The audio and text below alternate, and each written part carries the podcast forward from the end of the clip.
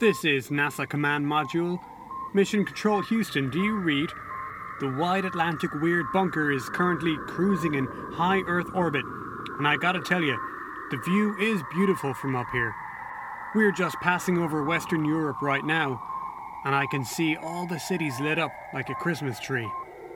The Earth sure looks great, just like I always hoped it would. But if I look out the other window, I can see the moon. A dead, barren world. A hostile world. A place man was never meant to visit. At least, according to some conspiracy theories. This is your host, Commander Cian, and you're listening, of course, to Wide Atlantic Weird, the podcast where we use conspiracy theories, urban legends, and a little weird fiction to explore exactly why people insist on believing weird things. If you're wondering exactly why we've had the bunker blasted into orbit this episode, it's because outer space is the best place from which to investigate that most fundamental of conspiracy theories, the moon landing hoax. Coming up is a conversation between myself and James Lynch, a man of science and medicine, and a longtime space and Apollo buff. I know no better person to tackle the technical details raised by this out-there space conspiracy. And while the sound quality isn't always all it might be, I think something has to be sacrificed when an episode is beamed down to you from hundreds of miles above. So enjoy the show, and remember, in space, no one can hear you think critically.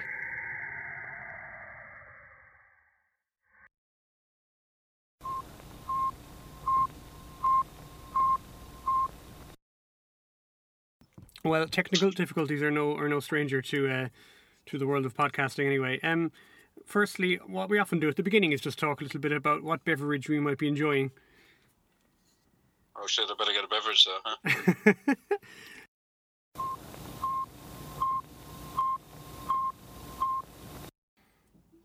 I have in my hand Stonewell cider, medium dry. Who makes that? Nohoval. It's made by small company in Nohoval, County Cork. Nohoval? Right, Nohoval. I've never heard of it. West Cork. Must be tiny. Yes, West Cork, small village. I've got it seems to be a London company, they're called For Pure Brewing, and it's just called Session IPA. Suitably hip, yeah. Yeah, well, I remember the first time I heard about the notion of session, it's just someone said to me, well, it's low alcohol, so you can just have a lot of it. Yeah. And they're often called something like all day IPA or something, you know, to imply that you can just. There's one that I've seen in the beer house here in Cork that's made by Founders, and they've got this great sign. It's kind of like a poster, I guess, but it's kind of printed on this embossed metal kind of plaque, I guess you'd call it, and.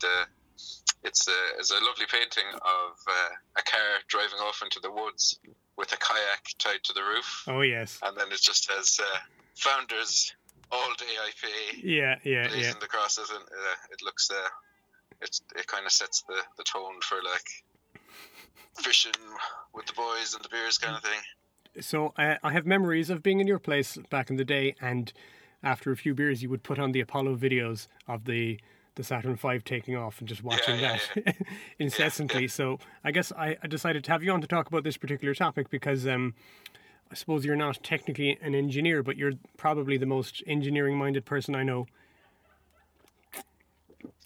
I guess I'd just be a amateur enthusiast, I guess, you know. An Apollo buff.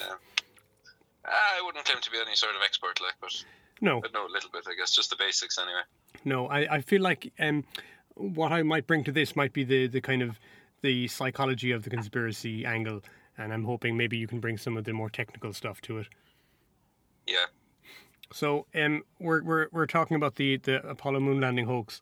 It's a well-worn topic. It's one I've avoided for a while on the show, but you know, it's been done so many times. It really is one of the classic conspiracy theories. You know, it's up there with the Kennedy hoax and the September 11th, conspiracies. I would say it's one of those big three that everybody's heard a little something about.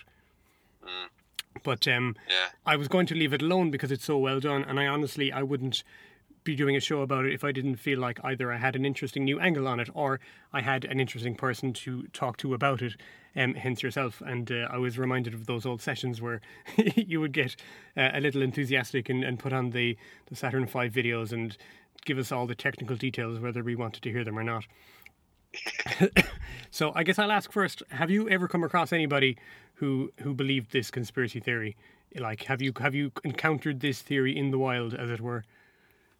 I think only once, really, to be honest. He'd be kind of a mutual acquaintance of ours, I'd say. But this is kind of back when we were teenagers, and this particular individual was, he was kind of deep into every conspiracy theory that was going. May well have grown out of it now, I wouldn't be surprised, but he really had kind of gone way down the rabbit hole of every available conspiracy theory that he could find, you know.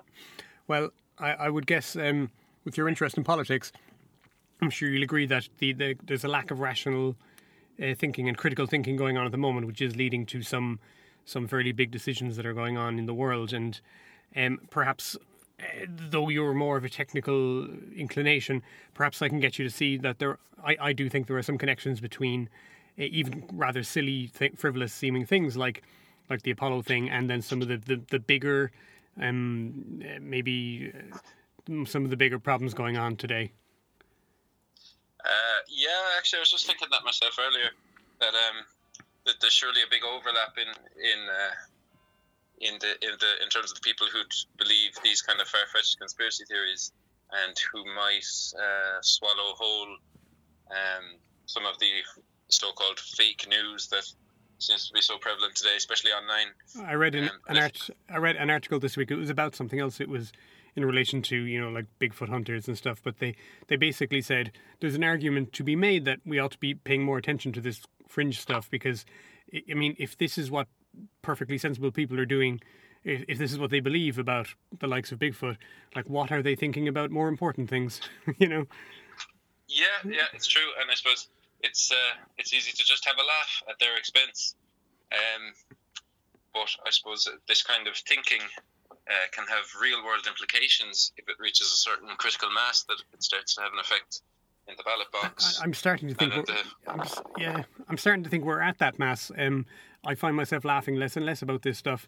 When I came to Essex first, I had to pick up a few bits and pieces. I had to get some stuff for my bed. So of all places, I was in a sort of a bedding and mattresses emporium, and the fellow working there, I think I had a T-shirt on with a spoof UN logo on it with the Masons on it. So it was like an imitation of the UN logo with the Masonic triangle in the middle.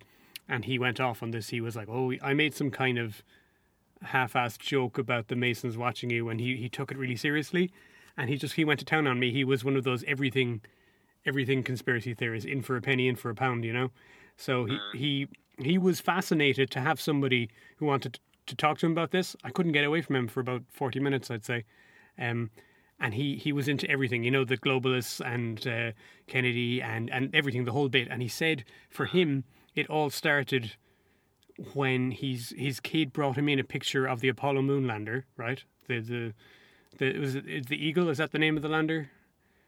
That was the kind of the code name given to the Apollo 11 lander, but it's I suppose its technical name would be the Lunar Excursion Module, and the LEM. And he said, we'll discuss this. It's quite common in people who believe the Apollo moon landing hoax that the way it looked was just not convincing to him. He looked at this thing and he said, "What is this kind of rickety looking thing made of?" You know, visibly made of tinfoil. And you know, you can see all the bits kind of almost like they're taped on or strapped on, and it does look a bit rickety. And this, he said, just looking at this picture twigged him onto something, and everything else went from there. And this guy was fully devoted to all of these conspiracy theories, and for him it all started with that lander. So I do think it's a fundamental conspiracy theory. It's one of the older mainstream ones for sure. The Kennedy conspiracy is older, but this, as far as I've been digging into this, and as far as I can tell, it dates from just a few years after the Apollo 11 landing itself. So it's been around for a long time now. It's an interesting one, yeah. And you just mentioned about that gentleman you met, and that he was into more than one conspiracy theory. And that's certainly been my experience with people who believe in conspiracy theories. It's when you believe one, you're more likely to believe others. And it's been, it's been shown, there have been scientific reports to show that there is a mindset, there is a conspiratorial mindset that means you are, statistically more likely to believe more than one. And I read a fascinating thing this week about, so a test had been done for, I think it was a university in Kent a few years ago, about conspiracy mindsets, and they tested a bunch of people and they gave them multiple conspiracy theories and found that if they tended to believe one, they would tend to believe others. But the best part was that whatever year this was, a lot of the conspiracy theories were about the death of bin Laden. So people who tended to believe that actually the American government were lying and bin Laden, when was he killed? 2011. They didn't want to believe, they believed that he was not killed in 2011 and he's actually still around. They were the same people who tended to also believe that the American government were lying and that in fact they had killed him before that. So it doesn't matter that they believe contradictory things. The point is that they're going against the mainstream narrative. That is what is all important for them. Well, actually, I read a study a few years back. They actually found a gene that had a statistical correlation with belief in conspiracy theories, that people who had this particular gene were more likely to believe conspiracy theories. And I guess you could call it a paranoid gene, you know. And I guess a certain amount of paranoia is a healthy thing that, historically would have conferred an evolutionary advantage. If you think the individual who sees a bush rustling and thinks, that might be something dangerous, that could be a saber-toothed tiger, in the long run, he'll probably survive and reproduce better than the guy who says, that's just the wind, you know? So that kind of looking for deeper, sinister explanations for various phenomenon probably once upon a time conferred an evolutionary benefit, but now taken to its extreme can result in some pretty bizarre behaviours and beliefs. Well, yeah, it's almost like a form of apophenia, isn't it, where we are pattern-seeking individuals. And I was always taught as a biologist that in evolutionary time, making a false negative is more dangerous than making a false positive. So we are all kind of built to see patterns where there might not be any. We're all built to see threats and enemies where there might not be any. And I think another psychological kind of explanation I read with regard to conspiracy theories is that, and this was making particular reference to the 9/11 conspiracy theories, is that serious, large-scale events must have serious, large-scale causes, So we'll say with 9/11, the idea that, a small group of religious zealots could cause an event that was so devastating and altered the course of history, it just seems so disproportionate, that the impact they had was completely disproportionate to the means they had and their numbers and so on. So it's... It makes more sense in their worldview that this big event had a big cause with a big conspiracy and big powerful players behind it. And there's a lot of theory that it's weirdly and counterintuitively it's a comfort thing, that it's scarier to exist in a world where something so random could happen or such inconsequential people could have such a terrible could do such a terrible thing, and people, weirdly enough, it's comforting to people to believe, well, no, actually, those big, terrible things only happen because of some sinister, powerful group, rather than admitting that you live in a world which is a bit random and a bit scary, and sometimes crazy stuff just happens either for no reason or because of just a small number or even just one pissed-off individual. Yeah, that's why I've always found the moon landing one sticks out a bit, in that the moon landing itself wasn't anything sinister, as opposed to, say, 9/11 or the assassination of John F. Kennedy and so on. They were big events with big consequences. So certain people perhaps find it more comforting for them to have big causes also, It does seem like a less sinister one, yeah. Yeah, like in the grand scheme of things, it was an amazing achievement and everything. But ultimately, it's kind of you know, I know some people and some science fans would disagree with this strongly, but, you know, ultimately it was about going to the moon and sticking an American flag on it, you know? Yeah, yeah. In terms of bringing samples back and all that, that could have been done by other means. There was no major, you know, had the moon landing not happened, would it really have altered the course of human history? Not really. The knock-on effects have not been huge. Like, it did not launch us into some sort of space age. Really, besides satellites, what else is super relevant about the space? I mean, and that's harsh coming from us. We're both fans of space, and we always have been. And we hope, I presume, we hope to live to see that turning around, and there is more interest building now again, but I do feel like it's going to be some time before we make any next steps. The political will just isn't there, and I think the public interest just isn't there, and I think there was a high point for both of those in the 60s, wasn't there? And that's the only reason why this thing got done at that time, and why interest dropped off sharply afterwards. You see, the thing is, like, technologically and mathematically and, you know, from an engineering perspective, yeah, it's obviously, you know, extremely complicated, but it was well within the grasp of technology at the time. It was just a question of scale, you know, like to send a rocket into orbit requires such an amount of fuel.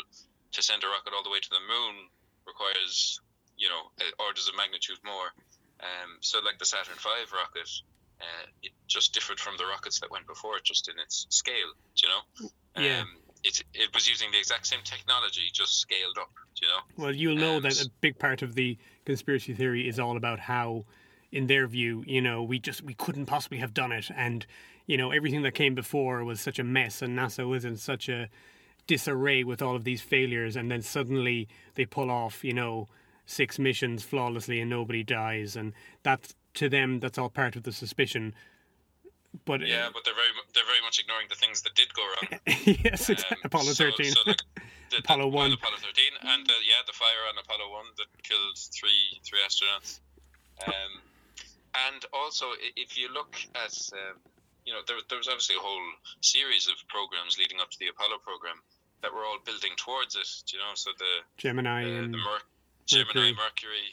So Gemini was the one just before Apollo, and on the Gemini missions, they were really, it was just practicing and some of the techniques that they would need for the Apollo missions, such as orbital rendezvous and launching 2 separate vehicles, to say, one with the men, another with fuel and a booster, rendezvousing in orbit, and then using that booster to change their orbital trajectory and all that kind of thing.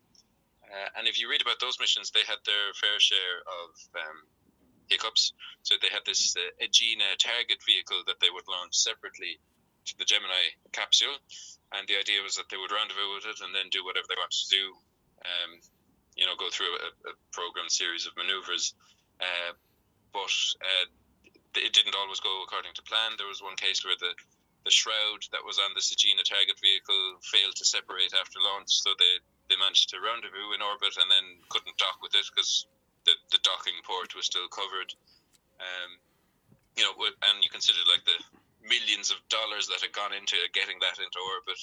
It would have been quite an embarrassing failure, really. So like their technology wasn't perfect, and to be honest, the 3 men on Apollo 13 were extremely fortunate to come out of that incident alive. So this idea that their technology was unbelievably and far-fetched and more futuristic and more successful than was possible for the time does not really hold up to scrutiny, because things did go wrong. There was a huge element of luck, and it's not fair to say that nobody died, because obviously the 3 men in Apollo 1 lost their lives as part of the program. It wasn't in space, but it was still if the objective was to hoax the landing, it was to fake the landing. Why would you burn 3 men to death in a capsule in a test? You know, that just makes absolutely no sense to me at all. There's an answer to that, though. The conspiracy theorists believe that they were killed deliberately because they didn't want to go along with the charade. Okay. I feel like I'm going to piss you off now, because I'm going to I'm going to have to get into the conspiracy itself and a little bit about how it got started. Feel free to interject if there's something that, you know, is just so absurd it has to be corrected. But I am interested in how myths and legends get started, and this is one of the biggest legends of the 20th century, I think. So it's really hard to get some of the early dates knocked down for sure. I mean, there will always be some people who doubted it because there are always people who doubt everything, probably as early as it happened. And there's a few weird quotes from various newscasters and stuff taken out of context that people often throw around to say, oh, people were suspicious right from the beginning. But I think this legend really gets started in 1976. There was a fellow called Bill Kaysing. Perhaps you've heard of him. He is basically the father of this idea of the moon hoax. So he was what's called a technical writer for a company called Rocketdyne. So you probably know them. They produced the rockets for the Saturns. They made the F1 motor, that was... So the first stage of the Saturn V had five of those. That's right. F1 motors, which at the time were actually still to this day, they still count as the largest rocket motor ever made that has a single combustion chamber. There was a Russian one that had kind of... multiple combustion chambers that was technically bigger, but I suppose it to look at it, it looked like a cluster of rockets rather than one rocket motor. That's right. So is it fair to say that Rocketdyne were not NASA? They are not NASA. They were a third party who were providing NASA with some tech. Yeah, but I mean, that was the case for every aspect of the Apollo program, really. Like, it was private contractors who built the various modules, you know, built the service module, the command module, the Lunar Excursion Module. They're all built by various companies. I think it was Grumman made the Lunar Excursion Module, for instance. So they were contracted by NASA, and they designed and built these things themselves for NASA, with NASA oversight. But I suppose that you could call it a public-private partnership, I guess it would be called these days. So this fellow Bill Kaysing was working for these guys, Rocketdyne, and I get on the face of it, to a lot of people, it sounds like he might have been a legitimate source of information, right? Because he works for Rocketdyne, and, you know, not everybody makes that distinction that we have between whether or not he worked for NASA. He didn't technically, and his position is called technical writer. Do you know what that actually is? What is a technical writer? No idea, to be honest. So it's fairly vague. It is fairly vague. It does sound, on the face of it, kind of impressive. It makes you think, oh, he must have been some sort of engineer, perhaps. So he had several titles while he worked for Rocketdyne. That was one. Technical writer. He was also called... He could have been the guy doing the advertising blurb as well, do you know? Yeah. The highest level he had was called Head of Technical Publications, which also sounds pretty impressive, but I've read interviews with him, and I've read his book as well, unfortunately, and basically he was a sort of a librarian. He had an English degree. He admits himself in all of his material he was not any kind of engineer, and he was a guy who, like, kept records of which manuals and books were being published, and he behaved more like a librarian than anything else. So again, sometimes these things, the reason I mention that and I want to get into the details here is because sometimes the details seem convincing on the face of it until you look into them. So, you know, you will hear and you will meet people who say, oh, but the guy who came up with this, he was an engineer who worked for NASA. And it's like, well, you know, I can see why that part of the legend gets around, because you do have to look into it a bit to find out that that's not really the case. So he worked with Rocketdyne until 1963. So he quit before they had any agreement with Apollo, or before they started working on Apollo. And according to his own book, he didn't even have an interest in... He didn't like the idea of the moon hoax hadn't occurred to him at the time, which is interesting, because later on he would claim that he got all his information from, you know, top secret documents he saw during his time at NASA. And he used to say that, you know, his suspicions were aroused during his time with Rocketdyne because... You know, he saw all the problems they'd had with the earlier generations, like Gemini, like you were talking about. And he himself later on claimed that he didn't believe that they had the tech to do what they did by 1969. Again, we're getting back into this idea that, you know, the technology wasn't there and that we should be suspicious that they suddenly had all this success. So what he did was, that in 1976, he self-published a book called We Never Went to the Moon, America's $30 billion Swindle. And the story he gave behind the impetus for the book was that Again, he himself, this is astonishing. He says he had none of this belief that it was a fake. He had no interest in it even. And again, he would have been quite removed from, you know, anything high up in NASA, given that he was effectively a librarian working for a third party. But after the fact, a friend of his who was a Vietnam vet came back from the war, angry and disaffected, and said, you know, the government are lying to us. You know, this was the era when people first started to lose faith in their government. You know, Watergate was happening and Vietnam was happening. And I think the moon hoax falls into that category. You know, you said that it's not a particularly sinister conspiracy theory in the scheme of things, certainly not compared to the rotten ones we have now. But at that time, I think it was a pretty big deal. I think it was a pretty big metaphor for people believing that the government was lying to them and choosing the biggest canvas they could to say, well, if they're going to lie about this, then who knows what else they're up to. So Bill Kaysing was told by this guy, this angry Vietnam vet said to him, oh, you know, you're a writer, you should do something about this, you should call them out on something. Why don't you say that the moon was hoaxed, the moon landing was hoaxed? And he himself claims that that's where he got the idea. And then he secondarily, you know, went back through his past and his knowledge of the Apollo program and started looking for things that he could utilize as part of his conspiracy. And I suppose that's, you know, if you think about the scientific method, that's kind of backwards methodology.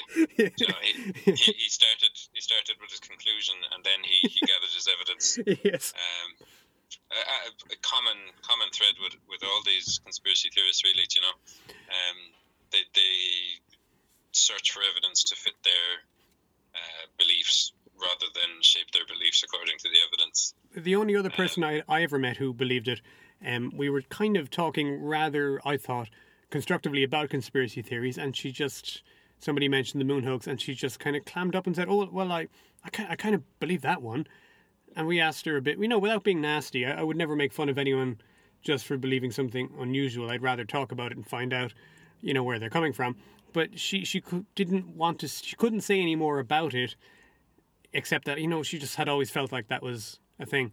And there's a lot of instinct, isn't there? There's a lot of gut instinct in what we believe. And it's not usually coming from a place of logic. I suppose, yeah, I can see, like, to some people it just seems so fantastical and beyond the realm of what should be humanly possible, to fly 3 men to the moon and put 2 of them on the surface and have them bounce around waving an American flag. And beam the pictures back on live TV. Well, you've heard some of the things people have said, like, well, you know, I can't even get TV from the next country or from the next state. We're like, how come I'm getting it from the moon? And there's a kind of a folksiness to conspiracy theories, isn't there? It's like, you know, it's always like, look at these things for yourself. Look at the pictures for yourself. And what they point out is always like really simple and basic and something anyone could do. And it's like they have some kind of upper hand because what they're showing you is like something anyone can see, and don't take the word of the experts. They're reducing something that is complex to something which is simple and really dumb usually. Yeah, I suppose it's an appeal to emotion, and an appeal to kind of quote unquote common sense. Yes. Yes, as opposed to critical thinking, and I think that leads us into the anti-intellectualism that we're dealing with now, you know, this distrust of experts. Absolutely, yeah. But I suppose it's hard to. Sometimes it can be hard to open a discussion with these people because, you know, if you try and explain it, it's very easy to come across as condescending. And if you don't appeal to the same part of their psyche that got them into their current position, you won't be able to get them out of it, do you know? Yeah, I think a big part of it is a feeling that you know something other people don't, or most people don't.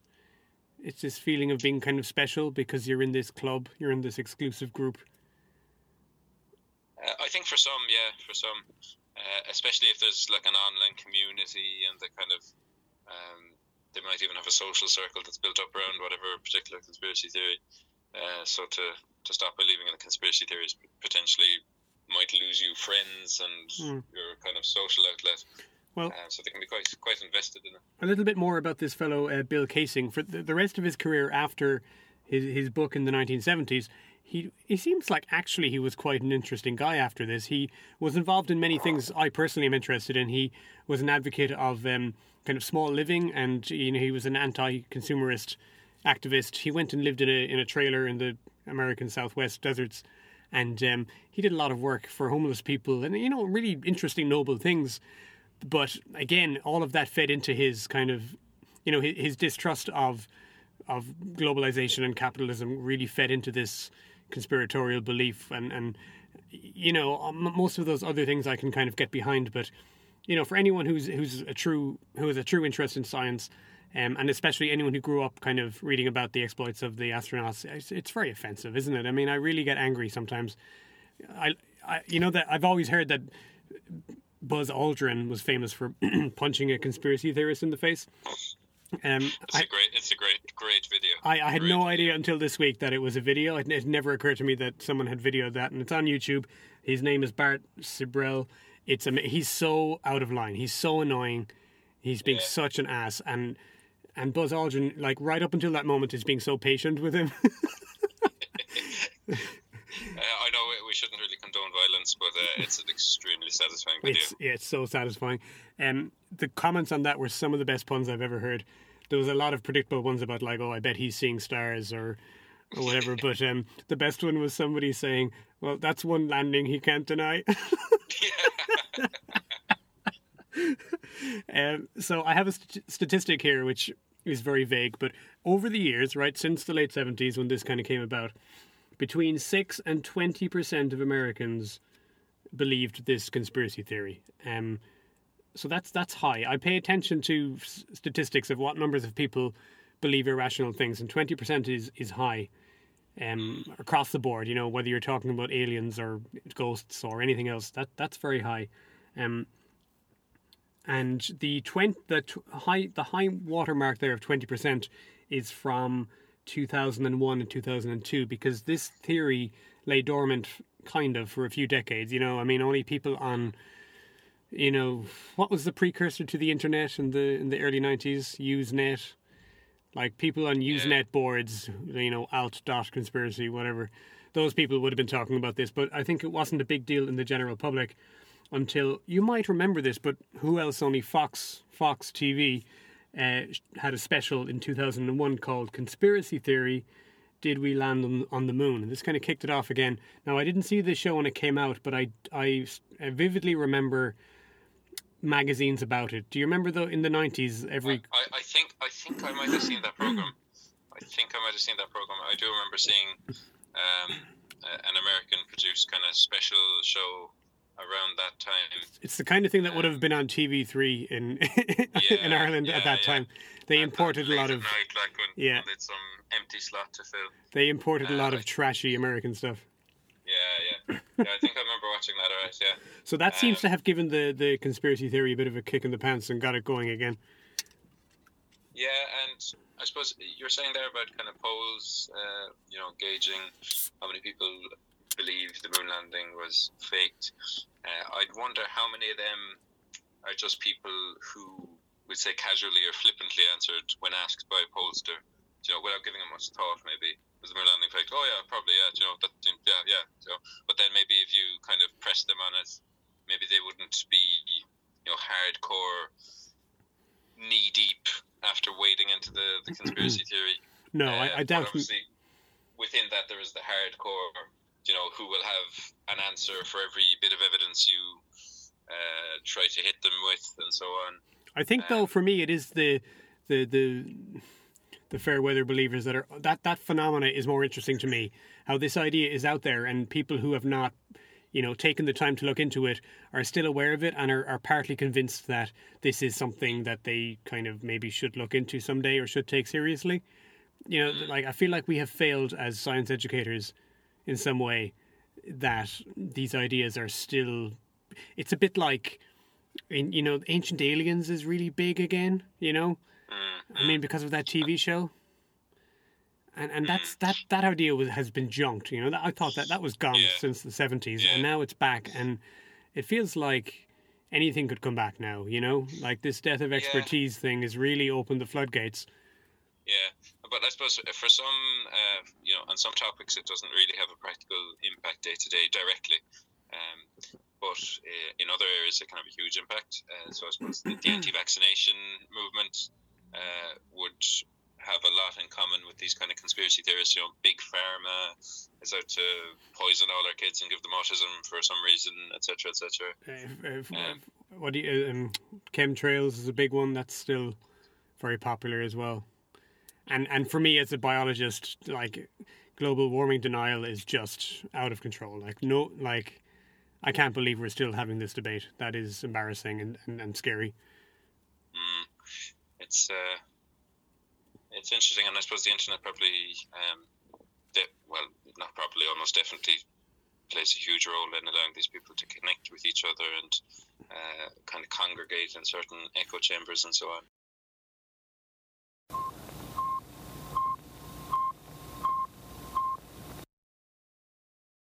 Okay, we are back, and we are still talking about the Apollo moon landing conspiracy hoax. I have moved on to my second beer. This is now from Vocation Brewery, and it is called Life and Death IPA. They're from Yorkshire, and this is 6.5%, but it's only a baby can. So, you know, I feel that that works out about average. I'm still on the Stonewell. Nothing wrong with that, you know. You're faithful to the cider. Yeah. So I have a feeling I'm going to annoy you in this section, because I'm going to go through some of the claims of the conspiracy theorists, and I'll be interested to know if you have, you know, technical expertise enough to take these apart and dismantle them. I have a feeling you will. So we've already talked a bit about the idea that you know, NASA didn't have the technical expertise to pull off what they did in 1969 with the Apollo 11 landing. And you've spoken a bit about how, well, actually you have to overlook a lot of the earlier programs to be able to believe that. You have to overlook, what was the Mercury and Gemini, was that correct? Yeah, Gemini was the immediate precursor to the Apollo program. Okay. Some things that conspiracy theorists often say would be like, that their track record prior to Apollo was very poor. And as we mentioned, they had a big disaster with Apollo 1 where there was a launch pad fire and 3 people died. And conspiracy theorists like to say, well, given all of these problems while they were still on Earth, how come they had 6 missions in space where nobody died? And as we've said, like, they didn't go flawlessly. There were problems. Apollo 13 was obviously a famous one, but is it, you know, statistically, is it unusual or astonishing that nobody died in space while plenty of people died on Earth? I would say no, because by the time they've gotten to space, you know, everything has been tested extensively. If anything, people are more likely to die during that testing phase, which, as it turned out, was the case. So you have to think as well that the number of missions was small. You know, even if you look at something like the space shuttle program, they had 2 fatal accidents during the whole run of it. Which, if you kind of translated that statistically, you know, it makes the space shuttle the most dangerous mode of transport ever devised. If cars kind of had a fatal accident rate similar to what the space shuttle did, the average person would be dead within about a month's worth of average driving. That is something that conspiracy theorists say. They actually point out that discrepancy and say, well, you know, isn't it astonishing that NASA supposedly, you know, what, how was it? Was it 12 people on the Apollo program who went, you know, to the moon and back in one way or another, and they all survived? But like 14 people died on the space shuttle, which, you know, supposedly happened afterwards. And they point this out as though it should make Apollo seem suspicious. But I mean, how many space shuttle launches were there by comparison with 6 Apollo? That's a good question. You know, you must be talking about far more, because the space shuttle went up and down. It was a shuttle. Yeah, exactly. Yeah, it's over 100 anyway, I would imagine. As you can imagine, the exact number. The Challenger disaster is also a part of various conspiracies, which is, you know, the idea again that certain astronauts didn't want to go along with the, you know, with the lie, with the charade, and had to be murdered as a result. So again, you're getting into very dark territory. I know we said at the beginning, like, this is maybe one of the less creepy conspiracy theories, but, you know, you get into dark territory. You get into some pretty disrespectful stuff, don't you? Yeah, in answer to that, I would say there's surely easier ways to kill people, you know? if I was a government that wanted someone disappeared, you know, ship them off to Guantanamo Bay or whatever. Yeah, I mean, that already happened, so, you know. Yeah. It's one of those things where, like, the reality is more mundane, but also perhaps more horrifying than the conspiracy. Mm. Yeah, you're completely right. Okay. Let's get into some of the technical stuff. So you surely have come across this. One of the things that people always say, well, how come there's no stars in any of the pictures? And you can see this yourself. Again, conspiracy theorists love to provide us with something simple and basic and kind of dumb that we can see for ourselves. They show us the pictures. They say, why are there no stars? Well, I mean, that's a ridiculously easy one to debunk. It's, of course, to do with the dynamic range of the camera and, indeed, of the human eye. Simple fact is stars are very, very dim. If you go out with a camera on a clear, moonless night and try to take pictures of the stars, you will need a very sensitive camera, a wide aperture lens, and a long exposure, all of which is at the complete opposite end of the photography spectrum from photographing subjects directly lit by direct sunlight in a vacuum, which is obviously blindingly bright. So their cameras were stopped down and their shutter speed was set to capture the detail in the lunar landscape. Stars are far too dim to be picked up on those pictures, and that's all there is to it, really. Actually, I read Michael Collins' autobiography.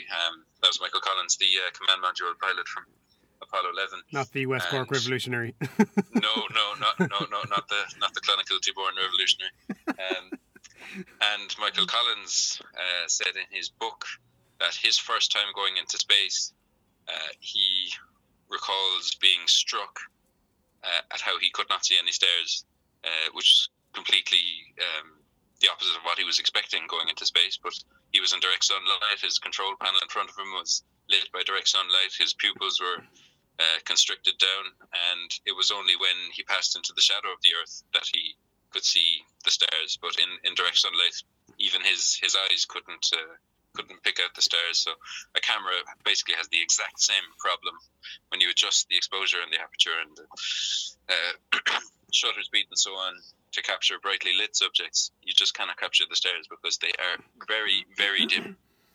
Well, obviously, I mean, it seems like such a dumb thing. You know, if you were creating this conspiracy, if you were NASA trying to fake this, you would think, well, that would be an obviously dumb thing to leave. If this was true, you know, what an amateur mistake to make. And that's a hallmark of all of these claims, which some of them just sound so dumb. You know, oh, dope, we forgot to put in the stars in the background. Yeah. You know, on our set, which is Nevada somewhere, presumably. And the conspiracy theorists have an answer for this, too. I feel like this is going to drive you mad, but they claim that NASA didn't want to have to work out how the stars would look from the moon because they were aware that, you know, star buffs from Earth would spot any discrepancies. And it's like, come on, they're NASA. Like, they know what the stars look like from different angles and from different places. And well, not even that, but the stars from the moon are not going to look they will look exactly the same from here. You're not that far away. Yeah, exactly. You know, you know, in the grand scheme of things, the moon is incredibly close compared to the stars. Obviously, you know, if you're looking at a distant mountain, your view of it doesn't change if you take two steps to your left or to your right. Yeah. So the view of the stars doesn't change at all. And when you think of the scale of it, so if the Earth was the size of a basketball and the moon was the size of a tennis ball, they would be 14 feet apart. On the same scale, the sun would be a few hundred meters away. the distant stars would still be like dozens of miles away, incredibly distant. You know, when you're talking light years and parsecs and all that, it's very hard to grasp the scale of the distance involved. But really, really far away, I suppose, is what you could say. I wonder if I'm giving this conspiracy theory short shrift, but I'm probably not. I think it is as dumb as it sounds like. I think they literally don't appreciate the distances involved. Yeah. And it's one of those things that maybe at first glance or first hearing, you kind of might make some people go, oh, geez, yeah, that's a good point, you know. But yeah, it doesn't stand up to any sort of scrutiny. Okay, next point, the blast crater. You'll have heard about this. They say, how come when the lander lands, there is no crater, there's no disruption of the soil underneath as it lands? Well, there is disruption. There's an awful lot of disruption. If you look at the famous footage looking down from the window of the LEM just as it touches down, you can see there is a lot of dust being kicked up and blown away by the rocket motor as it comes down. But like a helicopter can land on Earth without excavating a crater underneath itself as it touches down, you know, even though it's displacing enough air directly down to support its weight. Anything loose will get blown away, but it's not going to, completely demolish the ground underneath us. And as it was for the LEM, yeah, the soil that it touched down on was probably a few inches lower than it would have been if the rocket motor hadn't been firing directly above it a few seconds prior. But you're not going to instantly excavate a massive crater with a small rocket motor. I think the rocket motor was small, because the LEM was very light. As you commented earlier, it looks like it was made from tinfoil because it was made from tinfoil, amongst other things. And also the gravity on the moon being so much less, you don't actually need that much thrust to control your descent. So the rocket motor on the descent stage of the Lunar Excursion Module was not a big, powerful mega rocket like the Rocketdyne F1. Not even on the same scale. It was a firecracker in comparison, I think what Bill Kaysing has done in his book, I don't have the figures in front of me, but in his book he basically takes that motor at its, when it's going at full pelt and takes the numbers and says, well, if it's so powerful and it's doing these kind of numbers, then how come it didn't, it should have blown a huge crater under it when it landed, ignoring the fact that obviously they're going to tone that down. They don't need that going at full blast when they are landing. In fact, that would be hugely counterintuitive. Yeah, hugely... and the descent stage motor was throttleable. Not all rocket motors are throttleable. So we'd say the space shuttle, the solid rocket boosters, the SRBs, they're like a firework. You light the fuse and they're on, and there's no turning them up or down. But yeah, some rocket motors, liquid fueled motors, can be throttled, and obviously the LEM motor was designed as such, because if it was only on or off, that's not much use when you're trying to delicately land this thing on a uneven lunar landscape. You need to have very fine control of how much thrust you're putting out. Well, it would be like driving a car that didn't have an accelerator, so you trying to park a car. That had an on-off switch instead of an accelerator pedal. As you can imagine, like parking outside Tesco would be fairly tricky. You'd just end up going in through the window probably, All right. We next move on to something that is a feature of many conspiracy theories, including the flat Earth stuff, which I know we've been looking into recently. If you were interested, we could certainly do an episode about that. But, okay, the Van Allen belts. So what are the Van Allen belts? Yes. What are those? So the Van Allen belts are basically charged ionizing radiation that is kind of steered around the Earth by the Earth's magnetosphere. And it's true that the dose of radiation you get in a Van Allen belt is orders of magnitude more than you get on the surface of the Earth. But, of course, the Apollo spaceship was traveling very quickly, so it traversed the Van Allen belts quickly. So the total radiation dose that the astronauts received wasn't life-threatening. Again, in Michael Collins' book, he mentioned being able to see cosmic rays, that there were times when, high-energy particles hit his eyeball, literally, and he could see it as a bright flash of light. So they certainly did receive some radiation. They knew they would. It's what they signed up for. But they had, probes that already been out, they'd measure the radiation, It was quantified. They believed it to be within safe limits. This is a big deal in conspiracy circles. They like to present the Van Allen belt as like this impenetrable barrier, but they're clearly not. No, like if you went and lived in the Van Allen belt for a few weeks, you'd be in trouble. But to quickly fly through it, no problem. There's been a rumour more recently that, and this is really, really common, every moon hoax site that I looked at says this. They said, oh, NASA have announced on several occasions that, you know, the radiation is the reason why they've never gone back to the moon. And I looked this up, and I've traced it to one video, basically, right, where it's from, do you know a program or a probe called the Orion from a couple of years ago?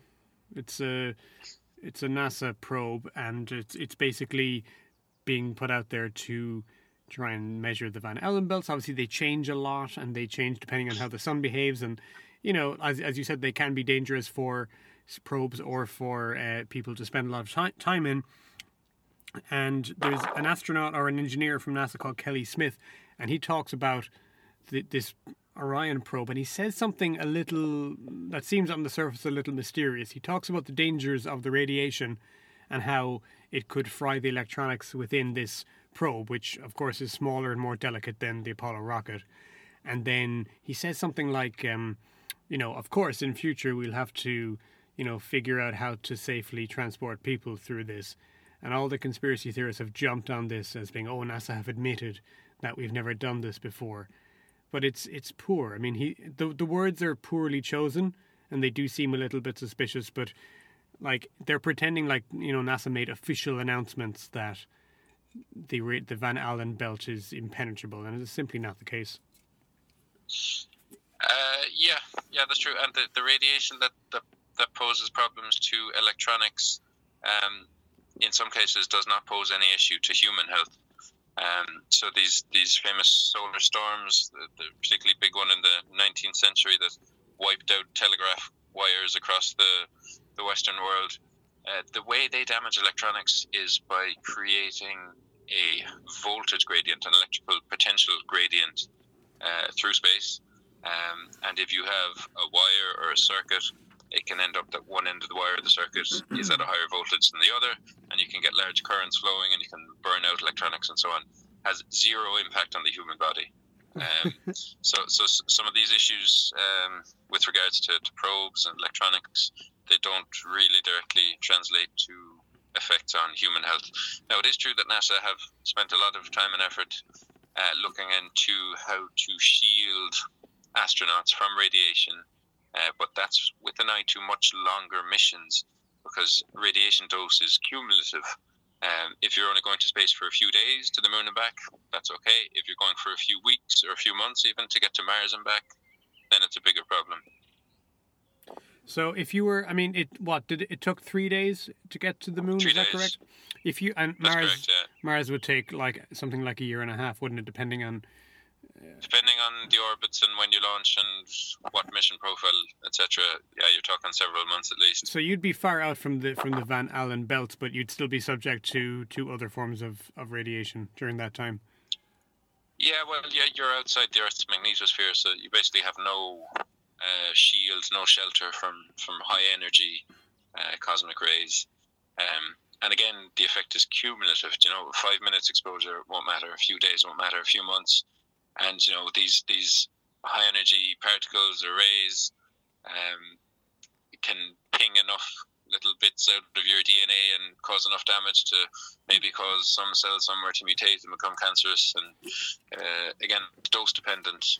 And for a few days, you'll get away with it. For a few weeks or months, you won't. The conspiracy theory kind of tries to paint space and the moon as these, like, inherently hostile environments where, you know, people can never and shall never go. And there's some truth to thinking about it that way. We can only be there with so much effort, and there is so much danger, I guess, in a way. But I mean, they like to go further then and say that it was impossible and we did not have the tech. And I don't know, it's funny how conspiracy theories behave almost like metaphors for real situations. They're like simplified, dumbed down versions of reality.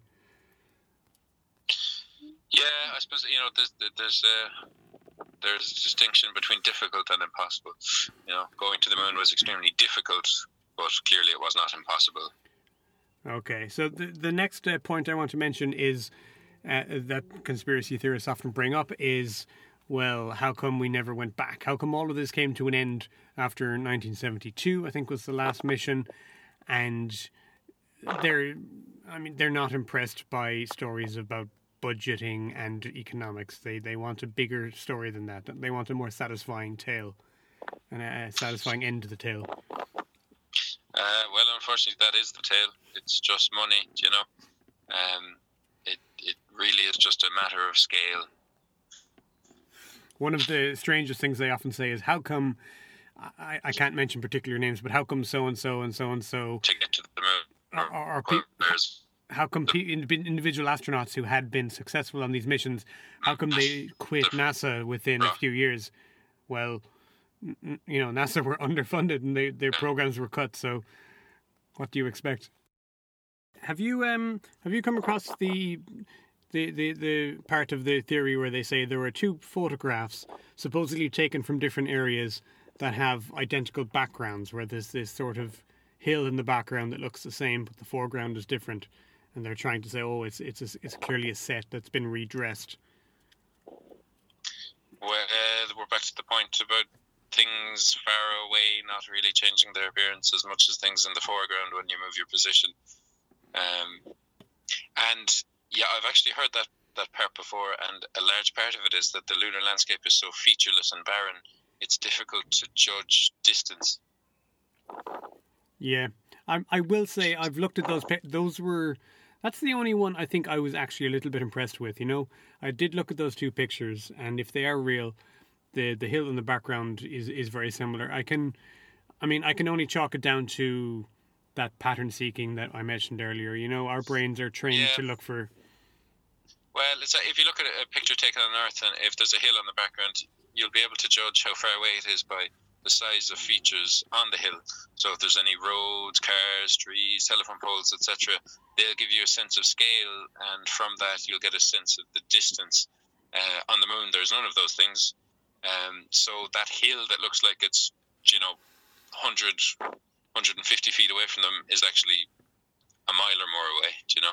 Yeah. There is also one of those videos where one of the astronauts travels towards what I believe they called House Rock, which is a rock, you know, that was 2 stories tall.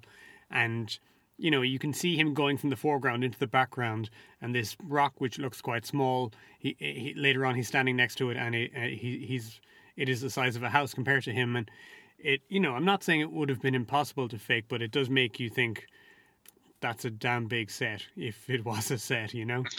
Yeah. Where exactly did they film this, you know? I mean, again, if you believe in the conspiracy, then you believe that they had all the money in the world and they had all the resources, so nothing's impossible. But it does. It's one little thing that just kind of strains the credulity of that scenario, I think. Yeah, well, I mean, if you've all the money and all the resources in the world, why not just fly to the moon and shoot your video there? Speaking of which, one of the other questions they ask is, who filmed the famous shot of Armstrong stepping off of the lander onto the moon? Yeah, there was a camera attached to the leg of the LEM, and you can see in that shot, actually, the camera is very close to Armstrong. You're basically looking at his kind of legs and torso as he comes down the ladder. So, yeah, I mean, obviously, you know, they'd spent so much money, time and effort getting to the moon. Of course, they had thought of ways to capture this, you know, historic moment for maximum PR value, etc. It is one of the dumber parts of the conspiracy theory. Of course, they thought...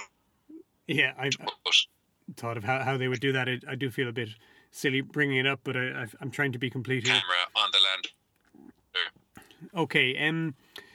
Hello? Yeah, still there. So one of the other things they say is that we can't do it now. We did it in the 60s, but we can't do it now. Technology has been lost is a claim that I often hear, or the blueprints have been lost, or... NASA have lost the details of how to do this. Is there any truth to that? there's some truth, I guess. Some truth. You know, the some of the plans probably have been lost over time and so on, and some of the expertise, you know, people have passed away and so on.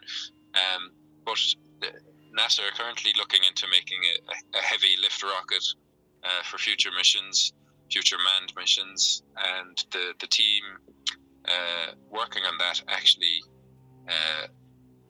worked from the F1, the Rocketdyne F1 plans, and recently did a test firing of a section of that motor. So literally, it worked then, it will work now, and they're literally reusing that technology again because, you know, they did such a good job first time around that it's still relevant today. So is it true to say we haven't come up with anything like a whole lot better since then? Is heavy rocket with solid fuels, is that still the way that space travel will be for the next while? Yeah, unless there's a major breakthrough, the technology fundamentally has not changed. You know, it's still about putting fuel and an oxidizer together, making it go boom and pushing your rocket in the other direction. I mean, it's just a controlled explosion, basically. Until we start assembling things in orbit, that's how it's got to be, right? It's about getting stuff off the ground, so it's always going to be like that. Yeah, so like the technology hasn't changed significantly, they call it the tyranny of the rocket equation. That the more stuff you want to get into space, the more fuel it takes, and then you need to burn even more fuel to get that fuel into space, and it just goes round and round in a vicious circle. Yeah, and you end up just needing, you know, gargantuan rockets all together, which are obviously extremely expensive, and that's the real reason that there hasn't been anything on the scale of the Saturn V since the Apollo program. It does feel like it puts a ceiling on the whole thing, doesn't it? And it's not like they went there and found gold or found something that was of significance to like a capitalist world, you know? Yeah, and again, you know, with the space race, there was a certain kind of national pride element to it. And I suppose maybe the thinking was, well, we've done it now, do you know? And the next step, you know, the next step that everyone talks about after the moon is Mars. But Mars, getting to Mars is just orders of magnitude more difficult than getting to the moon because it's just so much further away. And that's really all it comes down to, really. You know, that it's not like they took a step and didn't take the next step that was just in front of them. They took a step, but the next step was like 5 miles away down the road. And they just said, maybe not at the current time. In speaking about the Cold War, one of the things that's always struck me is that, well, I've read that like the Russians kind of tried to minimize the Americans' advantage, and they didn't show the footage of the landing and that sort of thing, but they never ever said that it was faked. And you know, if there was any reason to believe that it was faked, surely the Russians of all people would have been on that like a shot. You know, to me, that's one of the big giveaways. You know, the Russians would have been the first people to say this is fake, and they didn't because it's not. Basically, yeah, absolutely, yeah. That I totally would be very much in agreement with that point. I mean, in order to get around that, then you have to expand your conspiracy belief to include the Russians and believe that, you know, both governments and many other governments also are all together on this, which, you know, sounds ridiculous to me, but that is bread and butter for conspiracy theorists. They have no problem swallowing all that. You know, they believe that before breakfast, no problem. So, again, you can't argue with it. There's no, you know, I did a show recently with my brother, and we talked about what's the difference between, you know, believing something unusual and an actual conspiracy theorist. And what he said was, well, can you be talked out of your belief? Can you say what would falsify it? And the thing about conspiracy belief is that it's unfalsifiable. There's nothing that will make them change their mind, and they will tell you as much, usually. So, again, like you said, it's the opposite of the scientific process. Absolutely, yeah. So yeah, like, I mean, you can go through each of their points one by one and try to debunk them, but for the hardcore believer, nothing is going to change their mind. But I suppose maybe people who might have been taken in by some of the conspiracy theories, maybe they can be turned back before they go too far down that particular rabbit hole. I have a few cultural and social things that I think have probably fed into this legend over the years. One of them is the idea that maybe you've come across this, that Stanley Kubrick filmed or directed the fake moon landing in some way. I suppose he's a big name in cinema. Well, and he made a film called Space Odyssey.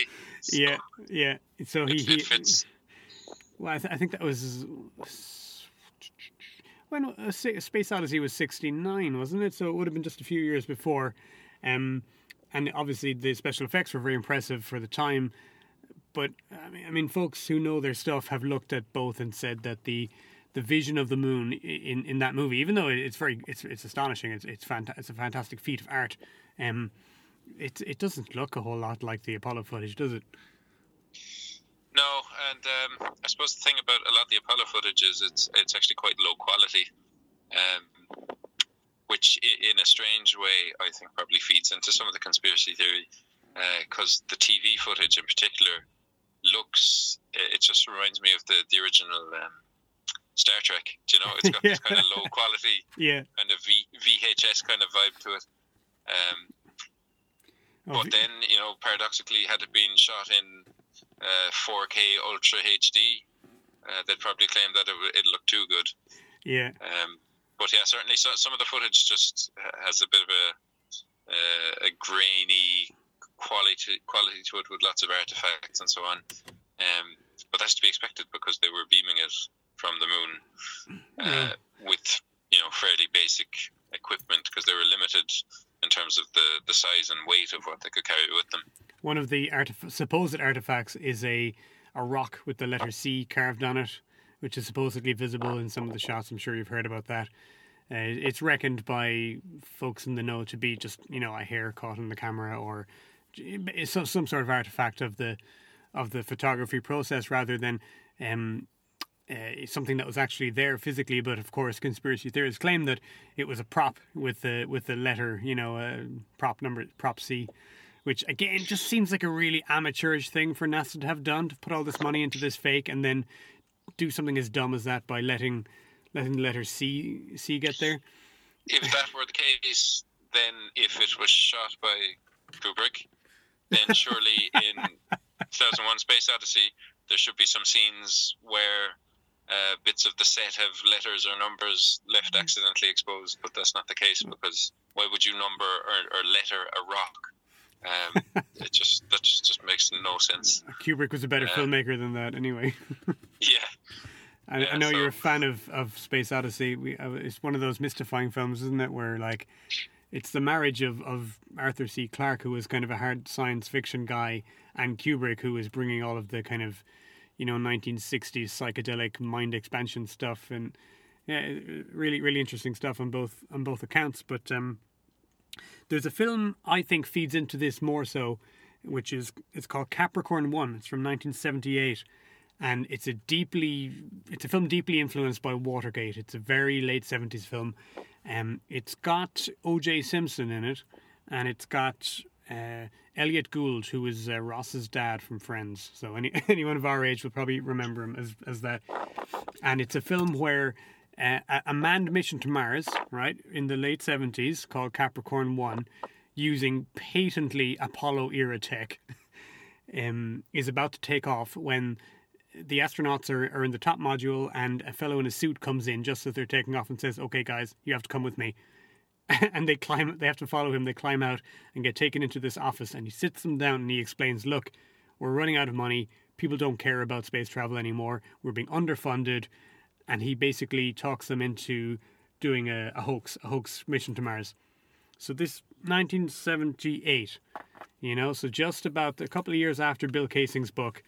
And the fact that they use NASA-looking technology, like Apollo-looking technology, they have a set for the moon which is fake, and it's in the desert in the southwest somewhere, and it looks just like the conspiracy theorist idea of the moon landing hoax should do. And I can only presume that this feeds into the idea massively, because it comes out just at the right time. The director, Peter Hyams, says that he had heard of Bill Kaysing's book. He might have read it. He didn't believe it himself, but he saw this as a metaphor for talking about how Americans had lost faith in their government after Vietnam and after Watergate.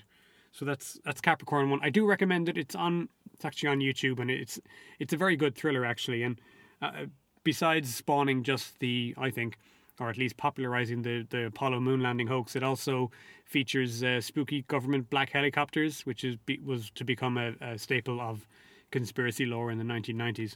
You haven't seen that one, no?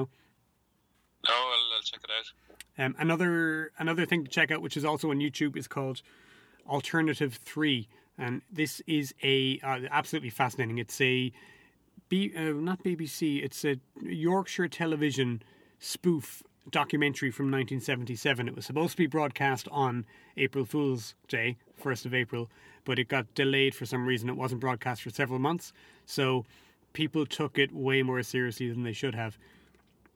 And it's basically about a secret space mission where Britain and America and the Russians are all conspiring to get the elite off the planet, before some sort of ecological disaster, and put them safely on the moon and then off to Mars.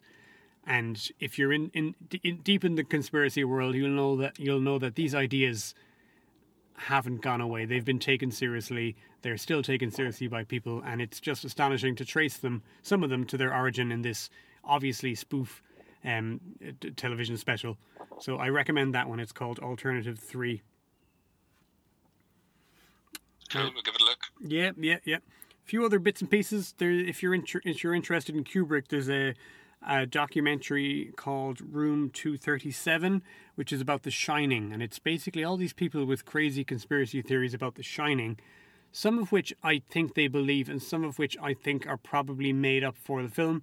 But the one of interest to us comes from a guy called Jay Widener, who's a writer, and he believes that, well, maybe he believes, it's really hard to tell if he could be just being incredibly postmodern here, but he posits that Kubrick faked the moon landing and then tried to apologise and make up for it and tell the audience, the people of America, through The Shining. And at first you're like, whatever, that's ridiculous. But this documentary, Room 237, shows some really interesting stuff, like how the boy Danny is wearing an Apollo 11 t-shirt and how he's sitting on this carpet which has a pattern that looks like the Apollo landing strip. And I mean, it's all absolute nonsense, but again, it just shows you how good humans are at pattern seeking and how convincing these patterns can seem to be if they're taken out of context. So I recommend that. And in 1971, the James Bond film Diamonds Are Forever, and I remember this, those, especially the Bond and the Roger Moore era ones, they were shown endlessly on Irish TV when we were kids.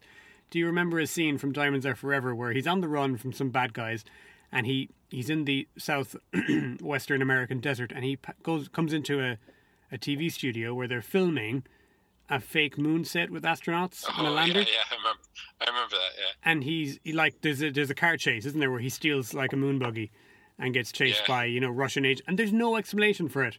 They never explain who these people are, what they're doing. And that just makes me think, by 1971, this was clearly in the public consciousness, this idea. Yeah, I always interpreted that at the time as being just kind of a joke. And, the way the Moore-era Bond had a lot of tongue-in-cheek, kind of self-aware of its own... glitchiness or whatever you want to call it. This was Sean Connery. This was before Roger Moore, but it did work. Like, do you think they were trying to say these guys are actually faking landings, or were they supposed to be just practicing? What do you think? I thought they were supposed to be faking it when I saw that scene.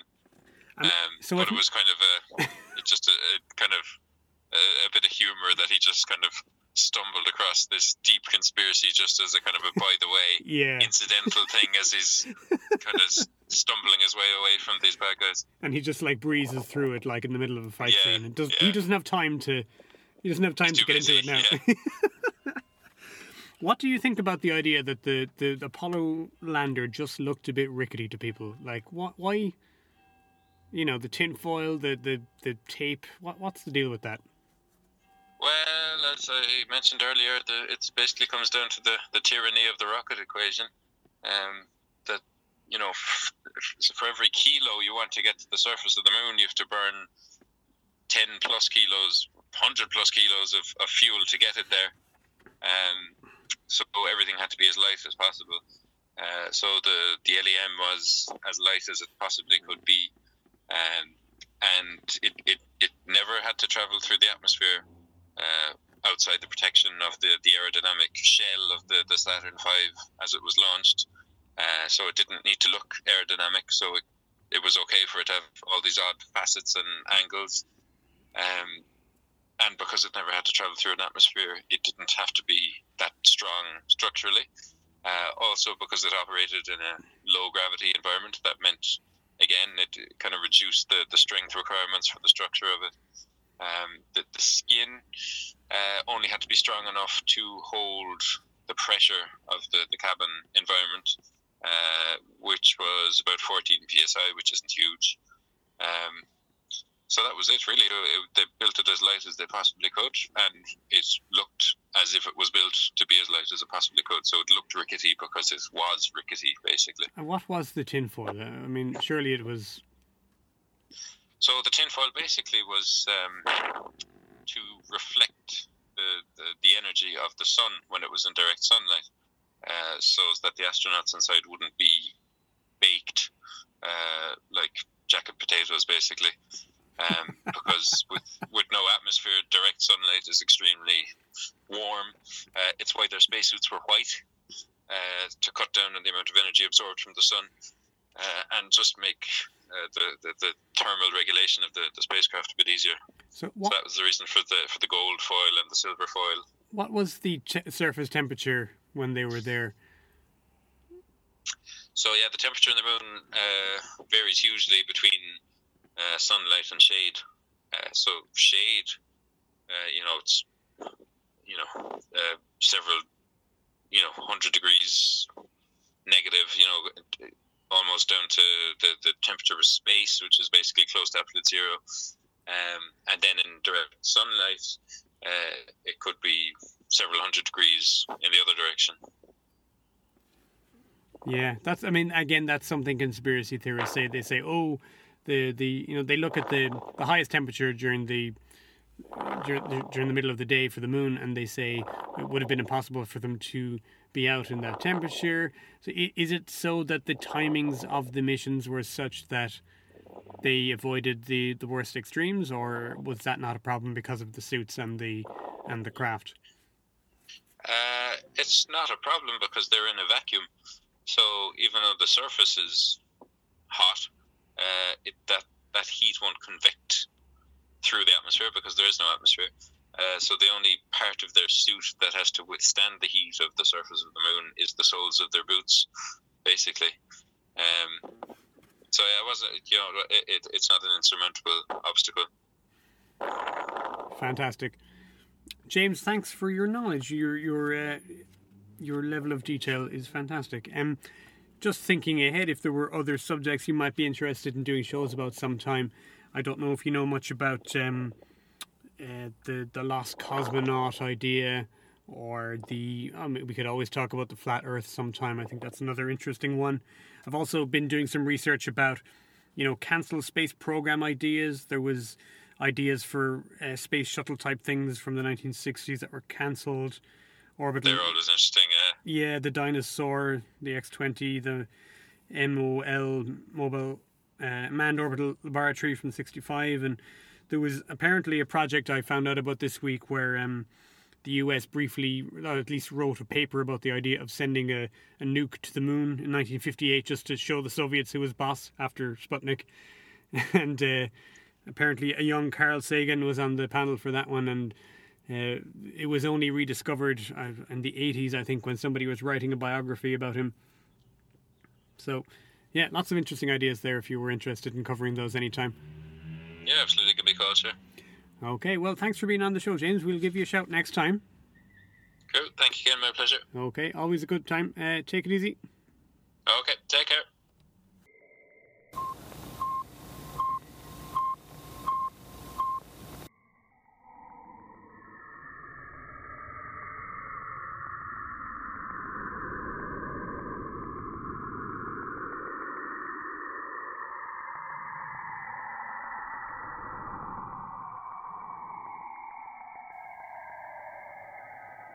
You've been listening to a distinctly lunar episode of Wide Atlantic Weird. If you like the show and want to keep the lights on in the bunker, whether in space or on Earth, give me a review and a rating wherever you listen, and share episodes on social media with anyone you think might be interested. You can chat with us on Twitter where we're @StrangeIreland, and do send us on any weird personal encounters you might have had, or any weird beliefs that you might indeed still hold. If you watched the moon landings yourself back in 1969 and remember seeing a Coke can roll incriminatingly past the cameras, get in touch. We want to know and we're ready to believe you. Thanks for listening.